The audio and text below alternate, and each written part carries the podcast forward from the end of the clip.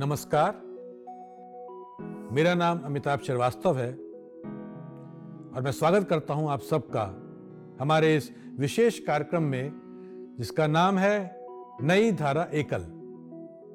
इस कार्यक्रम में हम प्रसिद्ध अभिनेता, अभिनेत्रियों से उनकी पसंद की रचना का एक अंश सुनते हैं।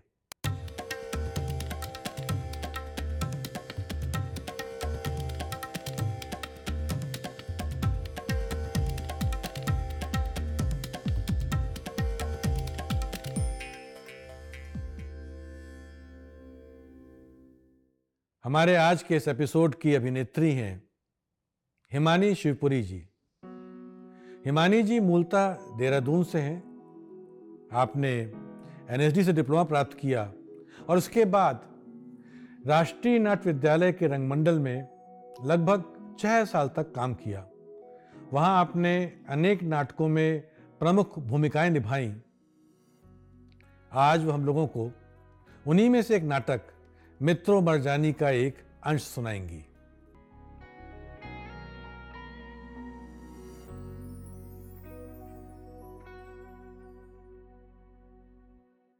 मशहूर लेखिका कृष्णा सोबती का एक बहुत ही अनूठा शाहकार है, उनका उपन्यास मित्रों मरजानी।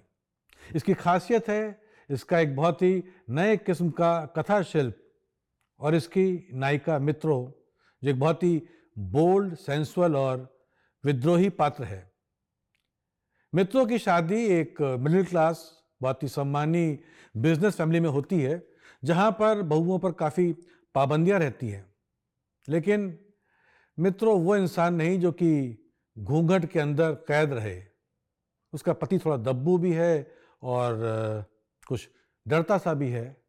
पर मित्रों, बहुत ही मुँहजोर, बहुत ही बेबाक महिला है।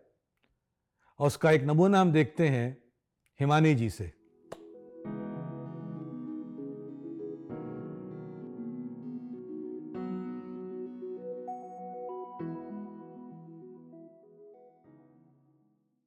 बुरे मत्थे वाले, मर्जन होते तो चटकारे ले मुझे चाटते या फिर शेर की तरह कच्चा चबा डालते? चिंता जंजाल किसको? मैं तो चिंता जंजाल करने वाली की पेट ही नहीं पड़ी। बनारसी पता क्या कहता है? अरे हाय मित्रों, तेरी देह क्या निरा शीरा है शीरा। उस नाश होने से कहती हूँ, अरे, इसी शीरे में तेरी जान को डंक मारती, सर्पों की फौजें पलती।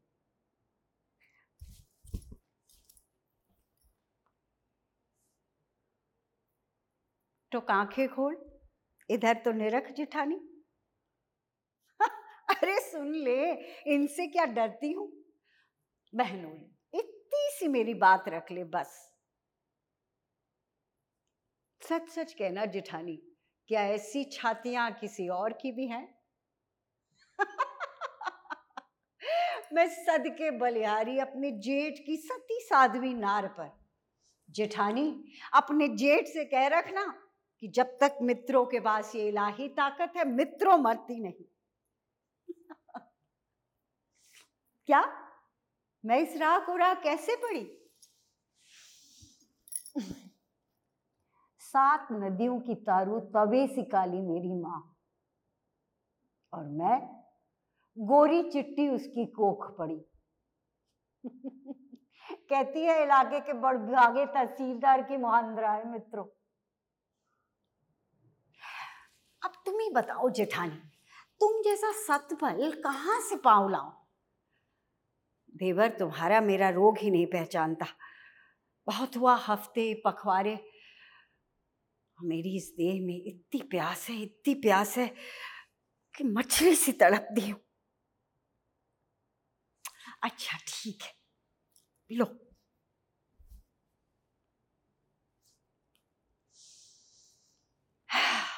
मित्रों, रानी चिंता फिकर तेरे बैरियों को।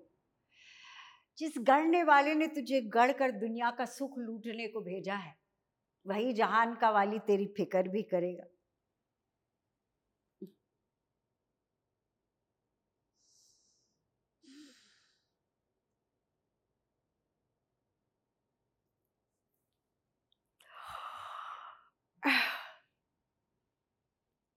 मुँह अंधेरे यहाँ कैसे माँ जी मित्रों बेचारी, अगले जहान ना चली कि तुम दीवा बत्ती करवाने आए हो।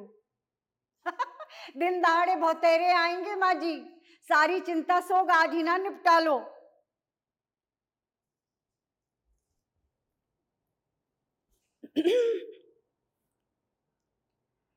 जेठ जी, अपनी जिठानी की तुल में मैं कहा? पर एक नज़र इधर भी।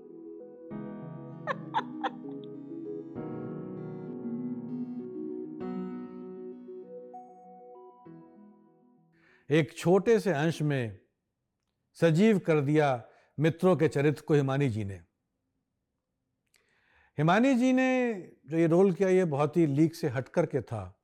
उनसे जब पूछा कि इसको करने से उनमें क्या परिवर्तन आया, उनके कैरियर में क्या बदलाव आया तो उन्होंने कहा, मित्रों मरजानी, ये मैंने आई थिंक एट्टीज़ में नाटक किया था और उस वक्त मैं रेपट्री कंपनी में थी और ये मेरा दूसरा आई थिंक मेजर रोल था। पहला तो मैंने वो किया था फ्रिंस बेनिविथ के साथ ओथेलो में डेस्टेमोना लेकिन ये जब मैं, हम लोग रीडिंग कर रहे थे तो शाह जी आए, जैसे कास्टिंग का प्रोसेस होता है तो हर एक से कभी मुझसे मित्रों का रोल कभी दूसरे एक्टर्स से मित्रों का तो मैं और भी रोल पढ़ती रही। तो ये कुछ पढ़ते वक्त कुछ विचित्र सा कैरेक्टर लगा अनयूजुअल कैरेक्टर था। तो पहली बार मतलब नहीं तो हर एक्टर की, और ख़ासकर मेरे तो जो प्ले में जो मेन रोल होता था, उसे करने की इच्छा होती कि भैया ये रोल मुझे मिलना चाहिए।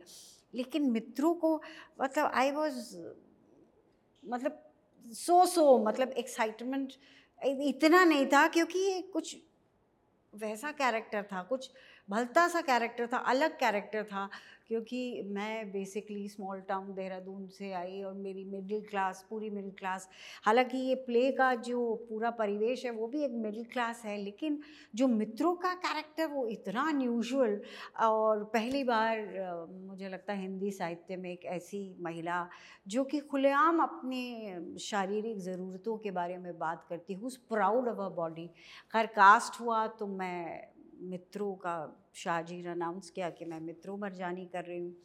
तो फिर कैसे धीरे धीरे रोल में ढलना वो पूरा प्रोसेस क्योंकि आ, अपने अगेंस्ट कुछ करना तो एक, एक एक्टर की जो स्ट्रगल होती है कि बिकॉज़ बेसिकली आई एम मतलब मैंने जितने भी अभी स्टेज पर या स्क्रीन पे भी जो कैरेक्टर्स के बेसिकली मैं बड़ी इंट्रोवर्ट काइंड ऑफ़ पर्सन हूँ। तो और ये टोटली बिंदास कैरेक्टर था।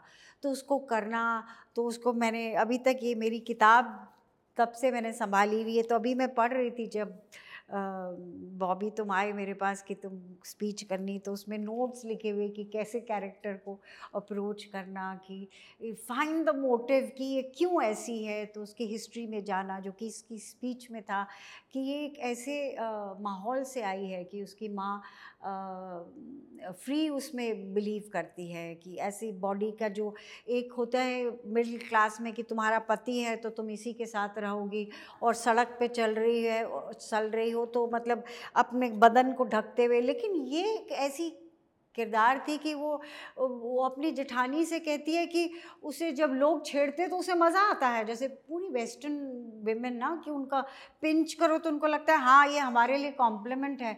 लेकिन ये मित्रों ऐसी महिला थी जिसको और उसकी बॉडी का वो जैसा कहते हैं कि it is a natural this thing कि हर वुमन की फ़िज़िकल नीड्स भी होती हैं, लेकिन हम महिलाओं को दबाया जाता है, लेकिन ये मित्रों, क्योंकि जिस माहौल से ये आई है तो ये बिल्कुल बेबाक थी और उसका हस्बैंड कभी कभी शायद वो अपने काम में इतना बिज़ी है तो उसके साथ उसकी जो फ़िज़िकल जो भूख है, उसको सेटिस्फाई नहीं कर पाता तो उनके रोज़ उनके घर में मार पिटाई होती है और तो आदमी का क्या होता है कि वो डोमिनेट करता है और कैसे औरत जब, औरत को डोमिनेट नहीं हो रही तो उस पर हाथ उठाता है तो वही मेरी सास यही कहती कि भाई रोज़, सास ससुर की ये बात कि रोज़ इनके कमरे से मार पीटने की आवाज़ आती है, क्योंकि उससे कुछ होता नहीं है तो वो मुझे मारना, पीटना शुरू कर देता है। और इसकी भाषा, कृष्णा सोपती जी ने जो इसकी भाषा लिखी है, उसका अपना एक रिदम है, अपनी ताल है, अपना एक लहजा है तो उस लहजे को पकड़ना वो बड़ा चैलेंज था। पहला शो हुआ था स्टूडियो थिएटर में एन एस डी रेपट्री में तो एक महिला बैक स्टेज आई, वो मतलब आँखों में काला चश्मा और सर पूरा ढका हुआ और आई थिंक गहरे नीले रंग का उन्होंने शरारा एवरी थिंग कवर्ड और शाहजी लेकर आए कि ये है कृष्णा सोपती। तो मैं तो अवाक रहेगी कि पूरी ढकी भी आँखें भी नहीं दिख रही। इन्होंने मित्रों मरजानी जैसा कैरेक्टर लिखा कि ये तो मज़ाक की बात है। और फिर उन्होंने आके मुझे अपनी बाहों में भर लिया। और उन्होंने मुझे कहा कि तुमने मित्रों का कैरेक्टर बिल्कुल सजीव कर दिया। It was a big compliment और उसके बाद से हर शो में कृष्णा जी आती थी शो देखने के लिए। उनको बड़ा मज़ा आता था। और उनकी ये ख्वाहिश थी कि इस पर फ़िल्म बने।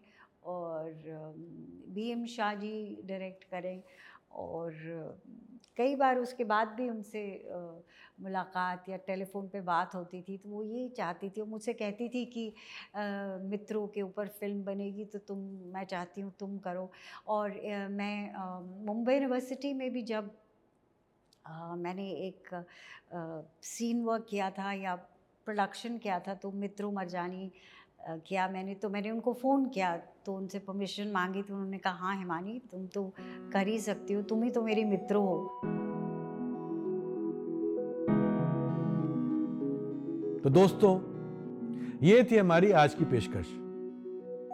इस कार्यक्रम के अगले एपिसोड में हम लोग मिलेंगे एक बहुत ही जाने पहचाने चेहरे से, जिनका नाम है वीरेंद्र सक्सेना। और हाँ आप लोगों से अनुरोध है कि कृपया आप लोग नई धारा के YouTube चैनल को सब्सक्राइब करें और देखें हमारे सोशल मीडिया के प्लेटफॉर्म्स को। नमस्कार।